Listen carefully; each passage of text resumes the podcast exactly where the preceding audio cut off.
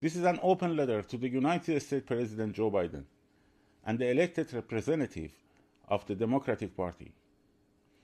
The people on the streets in Iran fighting for freedom and protesting against the fascist Islamic Republic regime are the same people who have made the hashtag Mahsa Amini one of the top trends on the internet.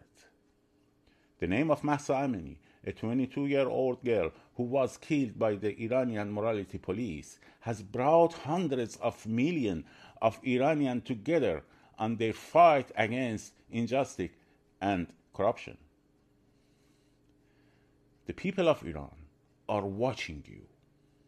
Any deal and negotiations with Iran enables the ruthless Islamic Republic regime and provides them with the funds and resources they need to double down on the violent suppression on protesters.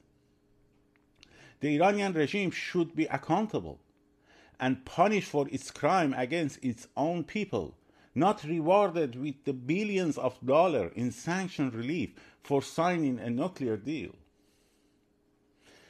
Stand on the right side of history Stand with the Iranian people and their fight for freedom. And pay attention, please. Look at the hashtag Mahsa Amini. That's our power.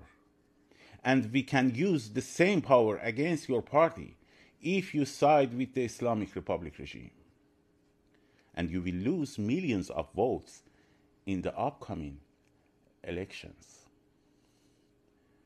Stop and think and stand in the right side of history.